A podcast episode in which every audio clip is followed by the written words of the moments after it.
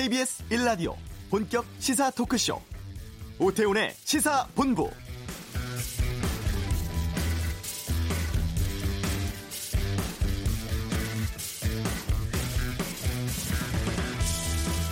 헝가리 유람선 침몰 사고 이후 이틀째 수색 작업 이어지고 있습니다만 안타깝게도 아직까지 실종자 19명의 추가 구조 소식은 들려오지 않고 있습니다. 사고 선박은 수면 4, 5m 정도 아래에 있다고 하는데 현지에서 수중 조사를 위해서 잠수부를 투입을 했습니다만 물살이 빠르고 시야도 탁해서 곧바로 복귀하는 등 작업 쉽지 않은 상황이라고 합니다. 강경화 외교부 장관이 오늘 오후에 현지에 도착을 합니다. 헝가리 외교장관과 사고 현장 가서 현장 지휘 들어가던데요. 현장에서 외교부는 컨트롤 타워 운영에 사고 수습하고 신속 대응팀이 어, 현장 기상 상황에 따라서 구조 작업 펼치게 됩니다. 여행사는 피해자 가족을 돌보는 방식으로 역할을 분담해 구조 작업 지원한다고 하는데요. 오태훈의 시사본부 추가 구조 소식과 함께 속보 들어오는 대로 전해드리도록 하겠습니다. 경제지 사주 성접대 의혹을 다룬 보도 이후에 해당, 해당 사주가 사임했습니다. 잠시 후 이슈에서 KBS 시사기획 창 취재기자 만나겠습니다. 현 정치 상황에 대한 비평과 전망 정두원의 시사점에서 다루고 한 주간의 언론 보도 비평하는 와치독 재난 보도 준칙과 함께 최근 국정원장 비공개 만남 보도에 대한 다양한 의견 듣겠습니다. KBS 라디오 오태훈의 시사본부 지금 시작합니다. 이 시각 가장 핫하고 중요한 뉴스를 정리하는 시간 방금 뉴스 KBS 보도본부 박찬형 기자와 함께합니다. 어서 오십시오. 네, 안녕하세요. 속보 들어온 게 있습니까? 방금 말씀하신 것처럼 구조 소식은 아직 들어오질 않고 있고요. 이게 예. 초반에 좀 빨리 구조가 이루어졌으면 어땠을까 하는 아쉬움이 계속 듭니다. 지금 현지에서도 계속 아직도 유량이 늘고 있다 그러고 네. 유속도 빠르다고 하는데 아, 수온이 거기가 지금 10 도 아래로 지금 떨어졌다고 합니다. 어, 차네요. 그렇기 때문에 아, 조심스럽게 전문가들은 지금 골든 타임을 넘긴 것 아니냐 이런 안타까운 얘기도 하긴 하지만 어쨌거나 구조대하고 가족들 아직 희망의 끈을 놓지 않고 있고요.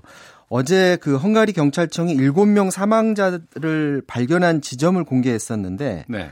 각 남쪽 지점에서 이제 차례로 발견됐고 특히 가장 마지막에 발견된 한 명이 사고 지점에서 10km나 떨어진 지점에서 발견이 됐습니다. 굉장히 어. 멀리까지 떠내려갔는데 그것도 사고가 난 시간 이후 불과 25분 만에 그렇게 멀리까지 떠내려갔다고 합니다. 네.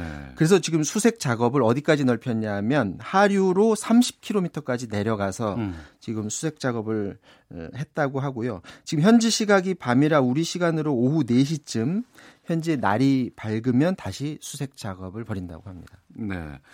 이 나뉴브 강이 상당히 길다고 하는데 그러면은 국경을 넘어서도 수색 가능성이 있는 거 아니겠습니까? 그렇습니다. 이, 이 다뉴브 강이 헝가리 말고도 세르비아라든지 불가리아라든지 여러 나라 걸쳐서 흐르고 있기 때문에 네. 아래쪽 국가들의 지금 그 도움이 절실합니다.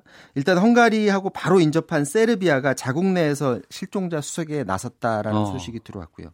상류에 있는 오스트리아는 특수부대 출신 그 잠수사 10명을 보내서 네. 수색 작업을 돕고 있다고 합니다. 우리 정부는 크로아티아에도 협조를 요청했다고 하는데 주변국들이 수색에 빨리 동참해 줄지 아직은 음, 확실하지 않고 우리 시각으로 오늘 어, 이른 새벽에 인양 작업을 위한 크레인이 사고 현장에 도착했다고 합니다. 이게 네. 바로 선체를 끌어올리려고 하는 건 아니고 일단 대기를 한 것 같고요. 현재 다뉴브강 수면 한 4, 5미터 아래에 배가 지금 가라앉아 있는데 음. 어, 당장 인양 작업은 이루어지지 않지만 수색 작업이 이루어지고 어느 정도 좀 성과가 이루어지면 어, 인양 작업도 현지에서는 이루어질 수 있다고 지금 보고 있습니다. 네. 여행객 가족들 많이 걱정할 것 같은데 현재 도착을 하셨나요? 아직은 도착 못 했고요. 예. 먼저 그 피해자 가족 가운데 10명이 우리 시각으로 오늘 새벽 1시 15분에 카타르 도하를 경유해서 헝가리 부다페스트로 향하는 카타르 항공을 타고 출발을 했고요. 예. 우리 시간으로 오늘 저녁 7시 55분쯤에 현지 공항에 도착한다고 합니다. 그리고 가족 43명이 오전 10시 15분 비행기로 출발을 했고 이후에도 순차적으로 가족들이 비행기를 타고 현지로 넘어갑니다. 중대본부장 맡은 강경화 외교부 장관은 어젯밤에 출발했는데 오늘 오후 3시 현지에 도착할 예정입니다. 그 현지 시간으로 하면 한 오전 8시 아침입니다. 강 장관이 직접 간 만큼 현지 그 외무 장관의 도움을 받아서 수색 작업을 조금 더 빨리 하는데 좀 힘을 주지 않을까 그런 생각을 해봅니다. 네. 보도 이후에 이제 여러 사고 이후에 또 구명조끼 뭐 구비라든가 착용 여부에 대한 뉴스가 참 많이 나왔었는데 뭐 입도록 하지는 않았다고 하더라도 구비는 돼 있다고 하던가요? 지금 이 부분에 있어서 경찰이 코멘트를 안 하고 있거든요. 그래서 현지 경찰이요. 예, 예, 현지 경찰이 얘기를 안 해서 주변 정황으로만 지금 확인을 할 수가 있습니다. 어제 많은 언론들이 보도를 했는데 저희 KBS에서도 이 부분에 대해서 집중적으로 취재를 했습니다. 지난해 여름에 저희 KBS의 이현정 PD가 현지에 취재를 가서 아주 작은 비슷한 유람선을 탔다고 하는데 그때 당시에 이 PD가 구명조끼 왜 안 주냐? 어. 구명조끼를 달라라고 직접적으로 아, 확인한 경험이 있군요. 예, 직접적으로 요청까지 했다고 하는데 유람선에서 우린 구명조끼 없다라고 음. 어, 말을 했다고 증언을 해줬고요. 또 올해 초까지 참 좋은 여행사에서 이 다뉴브 강에서 직접 여행객을 배에 태웠던 인솔자 우종필 씨라는 분하고도 저희가 인터뷰를 했는데 이분은 자기가 그동안 그 배를 타는 과정에서 한 번도 구명조끼가 있다는 걸 들어본 적이 없다라고 음. 증언을 해주셨습니다. 사실 이 부분은 어, 여행객들을 모으는 참 좋은 여행사 측에서 사전에 여행객들의 안전과 관련이 있기 때문에 직접 확인을 했었으면 어땠을까 하는 그런 아쉬운 부분이 있는데 참 좋은 여행사는 지난 8년 가까이 이 다뉴브강 유람선 관광을 여행 코스에 넣어서 어, 팔아왔다고 하거든요. 그런데 지금까지 유람선에 구명조끼가 비취됐고 또 안전 수칙이 제대로 이행되는지 정확히 파악을 하지 못하고 있다고 어, 하고 있고요. 참 좋은 여행사는 현지 관광 상품 중에 유람선 관광 일정을 모두 지금 중단을 했고 네. 또 같은 관광 상품을 예약한 고객들의 불안감을 고려해서 일단 내일로 예정된 여행 일정은 취소했고요. 또 이 관련된 다른 여행사들도 이게 지금 자꾸 문제가 되다 보니까 다뉴브강 유람선 관광을 당분간 취소하고 다른 일정으로 이렇게 대체하고 있다 이런 보도들도 지금 나오고 있습니다. 알겠습니다. 자 그리고 뭐 중국에서 아프리카 돼지열병 뭐 크게 확산되고 있다고 하는 뉴스들을 많이 접했었는데 이게 북한에까지 지금 확산되고 있다고요? 그렇습니다. 북한 당국이 어제 그 아프리카 돼지열병 발병 사실을 세계 동물 보건 기구에 공식적으로 통보를 했습니다. 네.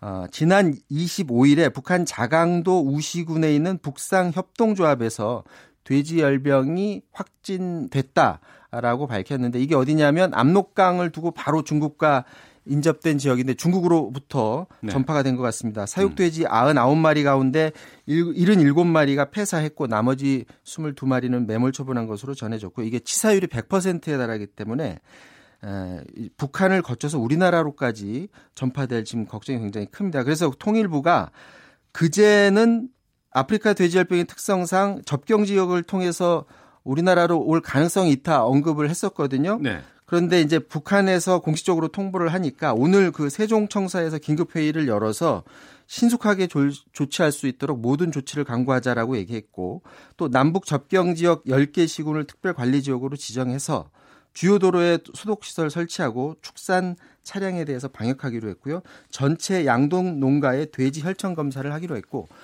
또 이제 민통선을 통해서 멧돼지가 이제 내려올 수 있지 않습니까? 아, 그럴 수 있군요. 네. 예, 그 렇기 예. 때문에 지금 접경 지역을 지금 조심하고 있는 건데 어. 그래서 현지에서 멧돼지 포획을 통해서 혈청 검사하는 것을 대폭 강화하기로 했습니다. 오늘 오후에 또 모든 관계 부처에서 긴급 영상 회의를 갖고 협조 방안을 또 논의한다고 합니다. 네, 이게 들어오고 나면은 더욱 더 이게 피해가 커지기 때문에 미리 막는 게 급선무가 아닌가 싶습니다. 자, 이 소식까지 듣도록 하겠습니다. 방금 뉴스 지금까지 KBS 보도본부의 박찬형 기자와 함께했습니다. 고맙습니다. 이어서 이 시각 교통 상황 살펴보겠습니다. 교통정보센터의 공인혜 리포터입니다. 네, 이 시각 교통정보입니다. 사고는 순간인 만큼 장시의 밤심이 바로 사고로 이어지곤 하는데요. 수월하던 오전 시간 고속도로 상황, 돌발 상황으로 어려워진 구간들이 있습니다. 서울 외곽순환고속도로 판교에서 구리 쪽 송파 나들목을 좀 지난 1차로에서 현재 사고 처리를 하고 있는데요. 이 처리 때문에 일대가 꽉 막혀 있습니다. 참고 운행하시고요. 반대 구리에서 판교 쪽으로는 강일에서 상일 사이 정체고 일산에서 판교 방향 서운 분기점에서 송내까지 5km 구간 속도 떨어집니다. 경부고속도로 부산 쪽 한남에서 서초 사이와 신갈 분기점 부근에서 수원 쪽으로 정체인데요. 회덕 분기점 부근과 옥천 1터널 부근에서는 작업을 하고 있어서 각각 1km씩 구간 정체되고 있습니다. 남북권으로는 서천 공주고속도로 서공주 방향으로 청양 부근 1차로에서 승용차 사고 처리를 하고 있어서 청양 나들목부터 정체되니 참고 운행하셔야겠습니다. KBS 교통정보센터였습니다.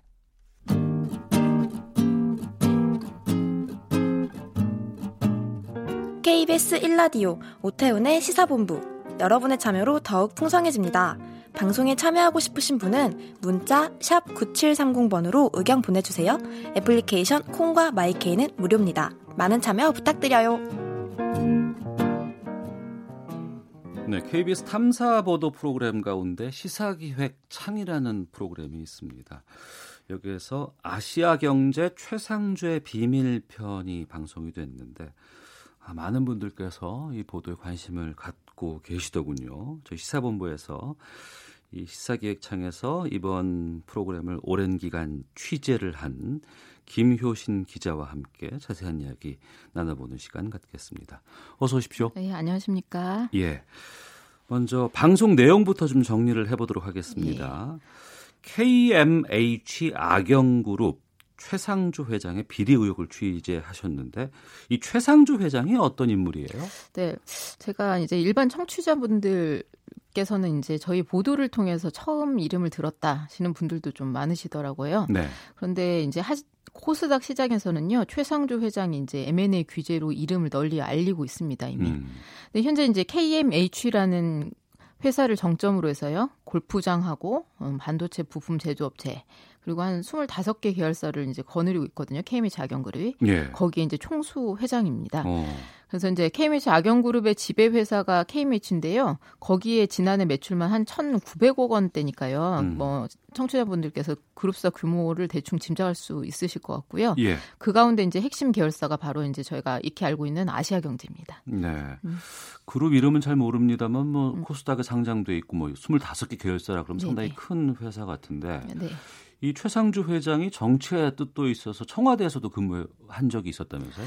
예, 그 1990년대에요. 국회의원 예. 보좌관으로 정치계에 발을 뒤졌는데요. 음. 그 국방연구원에서 일을 하다가 당시에 이종찬 민주자유당 의원의 보좌관으로 들어가게 됩니다. 네. 그러면서 김대중 전 대통령 당선 이후에 이 의원이 대통령 인수위원회 위원장을 맡았는데요. 음. 그러면서 전문위원으로 활동했고요.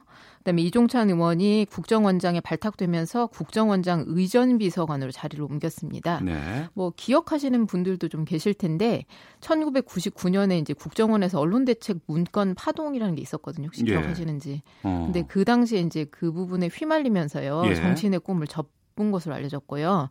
그 제가 주변에 한번 여쭤봤더니요. 네. 그 당시 최상주 비서관을 기억하는 선후배들이 꽤 있으시더라고요. 음. 근데 사교성이 조, 좋고 의전을 네. 참 잘했다 이렇게 기억하시더라고요. 그러니까 과거에 이제 이런 경력 같은 것들을 이제 말씀해 주셨는데 네.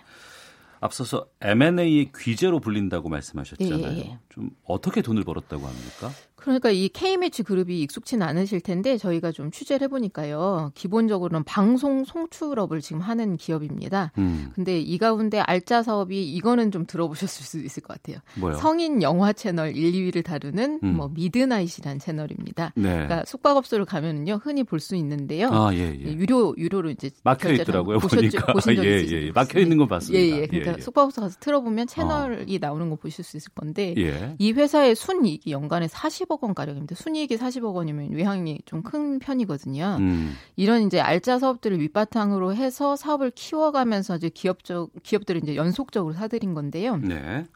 이 M&A를 한 다음에 이제 기업들을 한 1, 2년 정도 뭐 실적을 개선하는 작업을 합니다. 음. 그다음에 그걸 다시 팔아서 이제 큰 돈을 버는데 이번에 이제 저희가 취재한 인텍 디지털이라는 회사도 이제 비슷한 경우인데요. 네. 이 회사를 매각하는 과정에서 이제 매각 가격을 부풀려 가지고 이게 판매해서 큰 수익을 거둔 것이 아닌가 이런 내용이 이제 저희 보도 내용이었고요. 음. 그다음에 그 이후로도 그 이전에는 아시아 경제 뭐 다시는 그다음에 SK 플래넷이 가지고 있던 코스닥 코스닥 상장사인 팍스넷 아, 그, 그 증권 관련 예, 예, 예 사이트잖아요. 예, 예. 증권 하신 분들 많이 아시더라고요. 이제 어. 이 팍스넷하고요. 뭐 요거를 사들인 다음에 키위 미디어 그룹에 매각하면서 수백억의 투자 차익을 거둔 걸로 알려져 있고요. 네. 그리고 뭐 반도체 제조 업체 그다음에 골프장은 한 세 곳 정도 가지고 있고 음. 그다음에 가장 최근에는 한 5월 15일쯤에요. 네. 보물섬 투어라는 곳을 또 이제 사들여 가지고요. 음. 현재는 25개 계열사를 거느린 이제 회사로 급성장한 상황입니다. 네. 뭐 합법적으로 M&A를 해서 뭐 사세를 키웠다고 하는 건 뭐 우리가 뭐라고 예. 할수 있는 건 아닌 것 같은데. 네, 네. 관련해서 비즈니스 파트너가 무언가를 제보를 했다면서요? 그렇죠. 저희에게 제보하신 분은요. 사실 이제 최상주 회장하고 인연이 한 7, 8년 정도 네. 이어진 비즈니스 파트너입니다. 최상주 음. 회장하고. 그런데 이분이 사실은 또 아시아 경제 대주주였어요. 2011년에. 네. 그런데 이 아시아 경제를 최상주 회장이 사가는 과정에서 인연을 맺었고 또 아시아 경제 TV 그다음에 인텍 디지털을 매각할 때 저희가 취재한 내용이죠. 네, 제보자가 이제 이 최상주 회장을 도운 거죠. 음. 중개인으로서. 음. 그런데 이제 최근 한 M&A 건을 진행을 하면서요. 최상주 회장이 다른 중개인하고 거래를 하면서 둘 사이가 틀어진 거예요. 예. 그러면서 저에게 이제 제보를 온 것이고 그 내용을 좀 자세하게 설명을 드릴까요? 그 인텍 디지털. 간단히. 예, 예, 예. 간단히.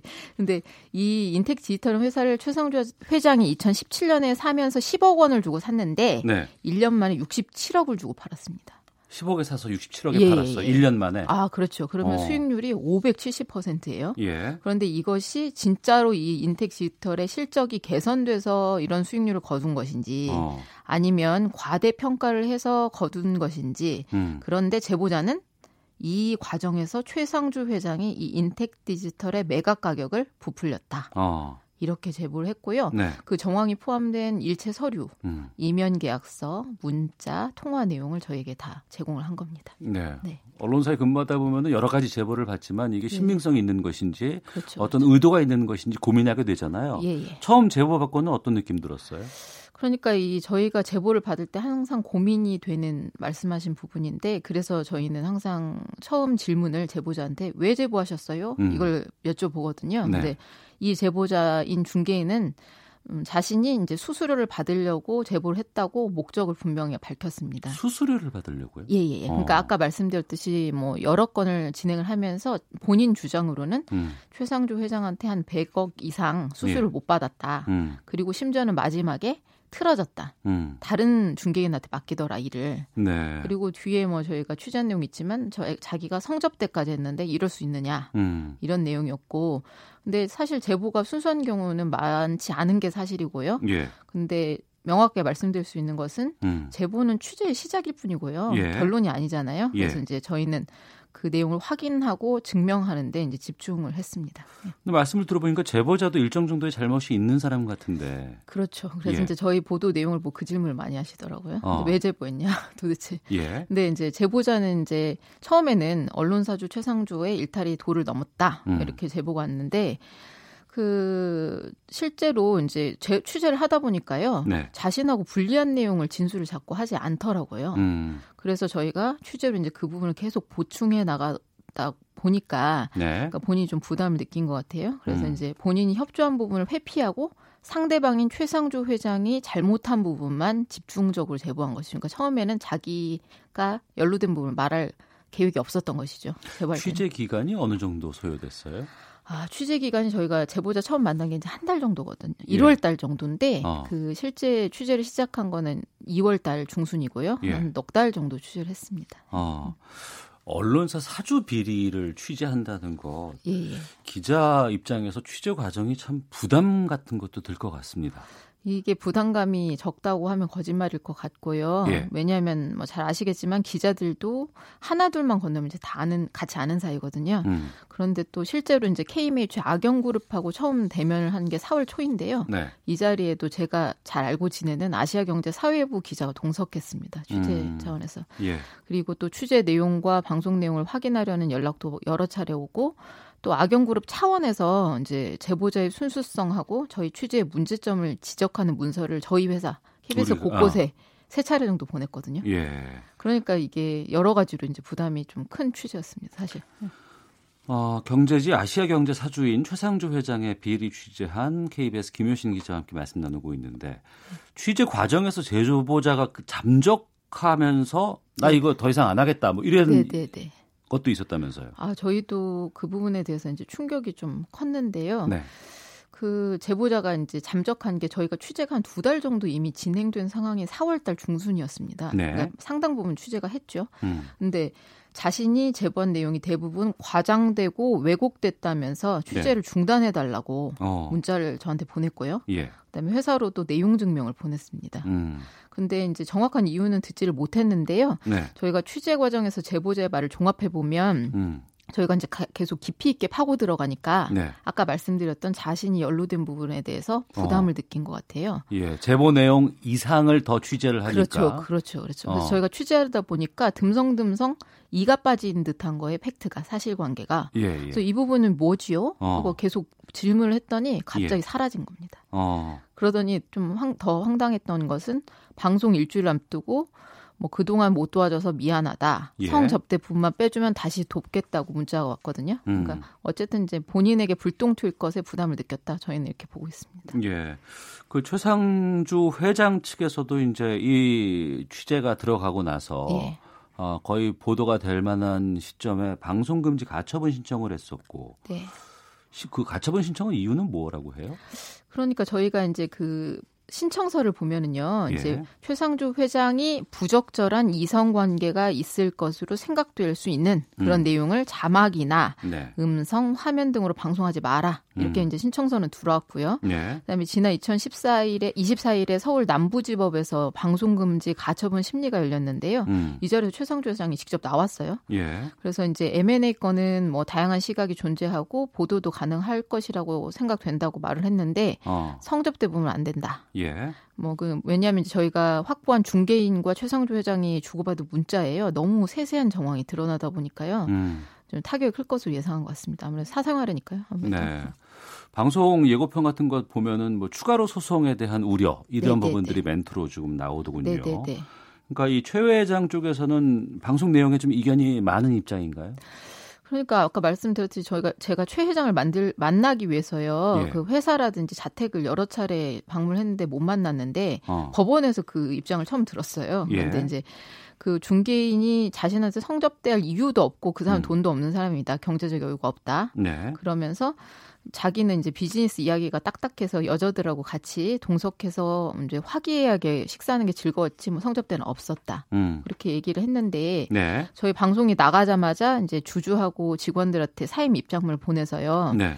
어, 자신을 스스로 이기지 못한 것 같다면서 경영 일선에 물러나겠다고 했어요. 그러니까 그 일부 입장을 시, 바꿨네요. 네, 일부 시인한 듯 했다가 음. 또그 다음 날 또 아시아경제 일면에는 성명에는 없었다고 이제 그 항변하는 그런 기사가 실렸습니다. 이, 입장이 좀 계속 바뀌고 있어요. 제가 봤을 때. 사주의 네. 입장을 기사로 또 실었네요. 여기서. 예, 예, 예. 어. 그렇습니다. 그 회장직을 사임을 했는데 향후 이게 보도가 나가고 난 이후에는 그러면 음. 잘못된 부분들이 드러나게 되면 예, 예. 검경 수사 같은 것들 예정돼 있습니까?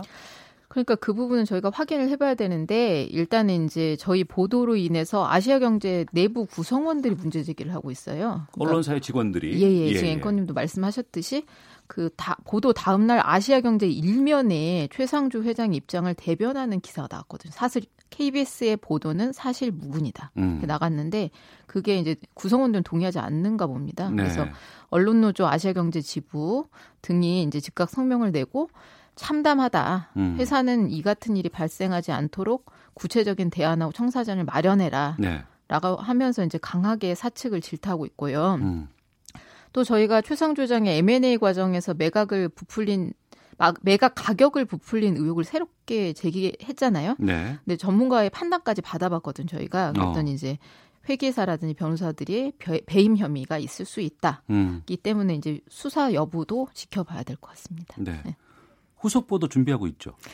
아, 저희가 사실 취재한 내용 가운데 이제 예. 사실하고 정확히 확인된 부분만 이번에 보도한 것이거든요. 어. 그렇기 때문에 그 내용이 이제 최상주 씨가 M&A 과정에서 기업 매각 가격을 부풀리고 성접대를 받았다. 네. 그 내용이었는데 뭐 말씀드리자면 아직 확인 중인 사실도 좀 있습니다. 음. 그래서 이제 관련 취재를 계속 해가면서 M&A 시장의 허점하고 문제점을 짚어야겠다 이렇게 계획은 가지고 있습니다. 네, 우리 국민들이 언론을 권력으로 생각하시는 분들이 참 많이 계세요. 그렇죠.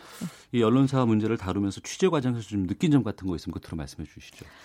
언론사 이제 스스로가 이제 권력이 되면 참 위험하겠다 하는 네. 생각을 가졌고 뭐 익히 아시겠지만 언론사주 비리가 밝혀지기가 쉽지가 않아요. 음. 그래서 언론사 스스로도 이제 특수성을 존중받으려면 스스로 성역화하는 것을 그런 우를 범하면 안 될 것 같다. 뭐 이런 생각도 많이 하게 됐고 예. 마지막으로 이제 저희 보도 의혹을 이제 사실이 확인으로 돼야 되니까 음. 사실로 확인될 때까지 책임 보도를 이어갈 생각입니다. 알겠습니다. 기대하겠습니다. KBS 김효신 기자와 함께 말씀 나눴습니다. 네. 말씀 고맙습니다. 감사합니다.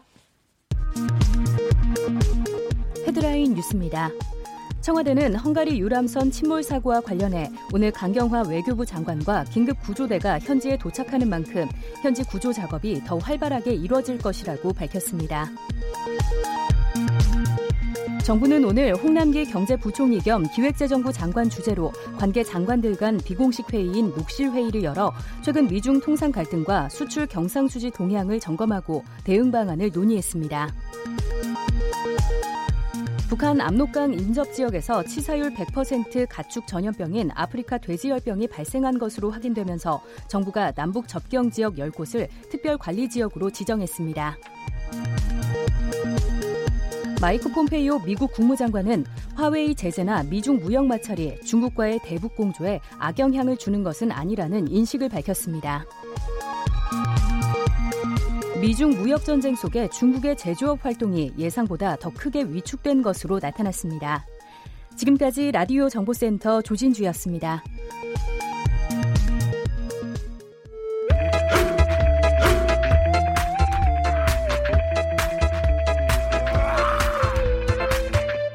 오태우래 시사 본부.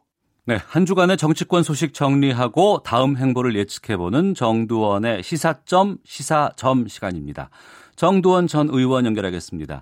안녕하십니까? 네, 안녕하세요. 예. 헝가리 유람선 침몰 사고 이후에 지금 중앙재난안전대책본부장 맡고 있는 강경화 외교부 장관 현장 떠났습니다. 곧 도착할 것 같다고 하는데 이번 사고에 대한 정부의 대응 정 의원께서는 어떻게 보고 계시는지요? 어, 신속하게 잘 대응하고 있죠. 예. 다만 네. 이역말리 떨어진 곳이라 보니까 음. 골든 타임이 이제 지나고 그랬을 가능성이 높단 말이에요. 예. 그게 안타까운 일이죠. 어. 어, 일부에서는 뭐 좀 정부가 늑장 대응한 것 아니냐 뭐 이런 얘기도 나오던데 그 부분에 대해서는 어떠신가요? 워낙 사고가 새벽에 발생해서 예. 어쩔 수 없는 공백이 있죠. 그걸 음. 감안한다면 득장 대응이라고 하기는 힘들 걸로 보고요. 네. 그거는 뭐 저기 별로 호응을 얻을 공격 비판은 아니라고 생각합니다. 음, 알겠습니다. 자, 그리고 본격적으로 좀 말씀 나눠보겠습니다. 외교부가 한미 정상 간의 통화 유출을 한 그 K 참사관에게 파면 처분 내렸습니다. 공무원에 대한 최고 수위의 징계로 파면이 알려져 있는데 이번 징계 수위는 적절하다고 보시는지요? 그렇죠. 그러니까 정상간 통화 내용이라는 국가 기밀 유출 네.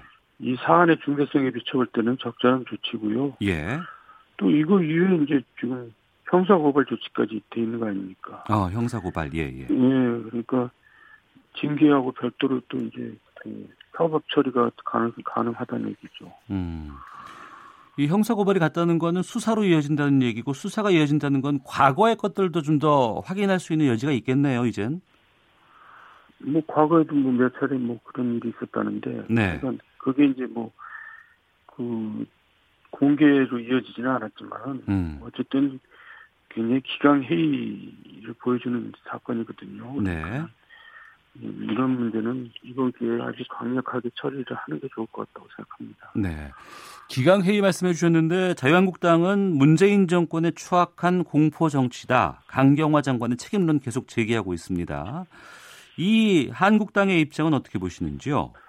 그러니까 이제 유출 책임 못지않게 관리 책임도 크죠. 예. 더구나 그동안 이제 외교부에서 뭐 여러 가지 일들이 많았어요. 크고 작은 사고가 많았는데. 네.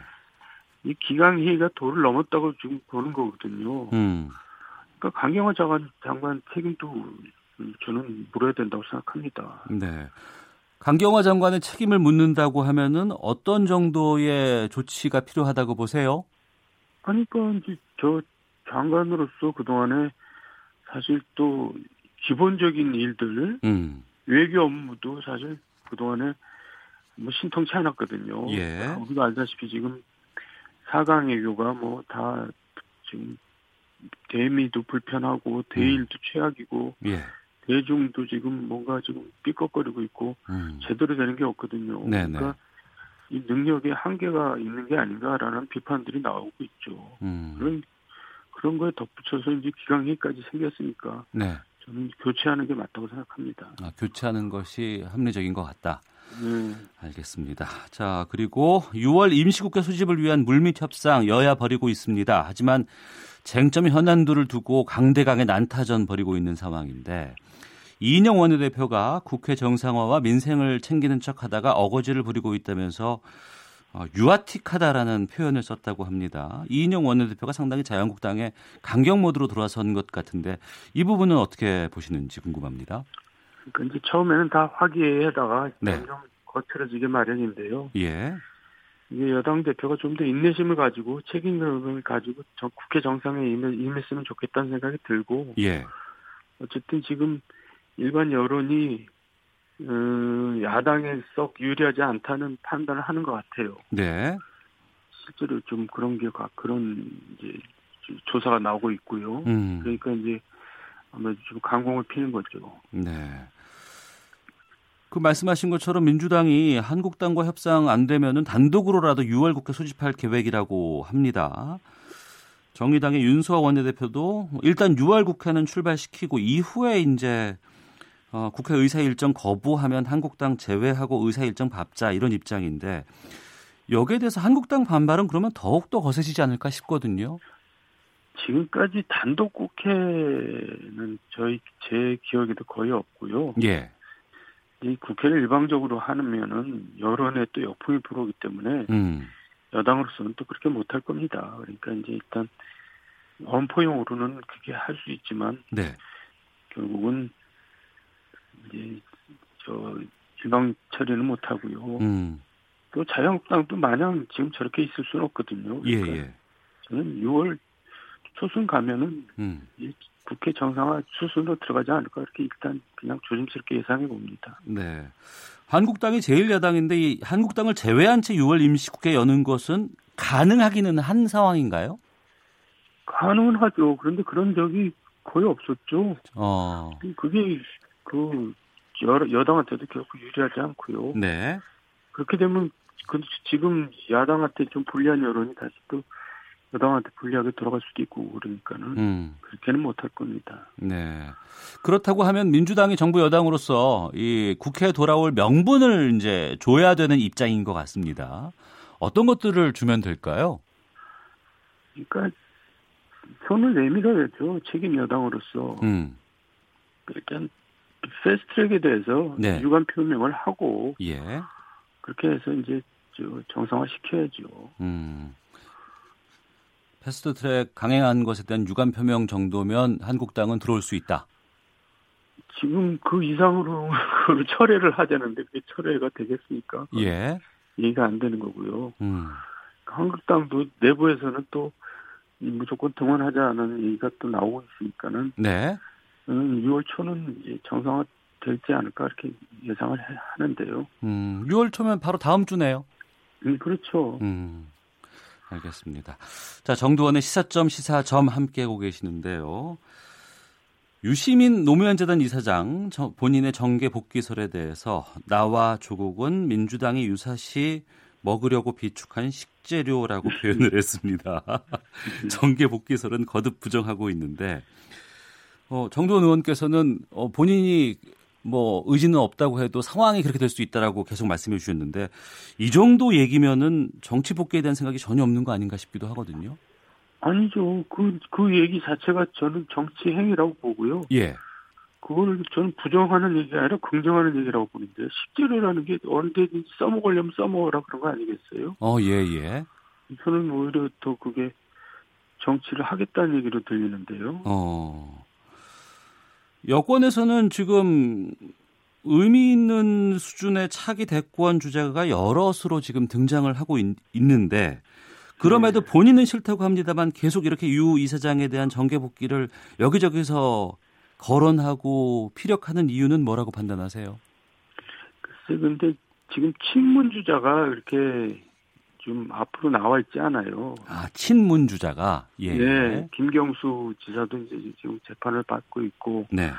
그러니까 저는 친문 주자, 친문 주자가 음. 이제 절대, 절대적으로 필요하다는 게 아닌가 이런 생각이 들거든요. 예. 그리고 그러기 위해서는 유시민이나 저 조국 같은 사람들이 음. 친문의 대표 주자로 나갈 수가 있죠. 예. 자 그리고 마지막 질문 좀 드려보도록 하겠습니다. 네. 자유한국당의 이우현 의원 징역 7년형이 확정됐습니다. 20대 국회에서만 벌써 아홉 번째 의원직 상실인데 이번 판결 어떻게 보셨는지 궁금합니다. 뭐 국회의원 잘 뽑아야죠. 예. 앞으로도 지금 재판 중인 의원들이 꽤 있는 걸로 아는데. 예. 그게 또 공교롭게도 저 자유한국당 의원들이 많아요. 예. 그래서 저 그거는 굉장히 선거 때 이제 되면은 그, 요, 악재로 작용할 텐데. 음. 이건 국회의원 잘 뽑아야 됩니다. 네. 국민들의 그거는 의무네요. 국회의원 잘 뽑는 네. 거. 예, 그냥 뭐 당만 보고 뽑아서는 안 되고요. 음. 정말 잘 들여다보고 뽑아야죠. 알겠습니다. 저희 시간에도 좀 좋은 정보를 많이 국민들께 좀 전해야 되겠다 생각 듭니다. 자, 정두원의 시사점 시사점 마치도록 하겠습니다. 오늘 말씀 고맙습니다. 감사합니다. 예, 정두원 전 의원이었습니다.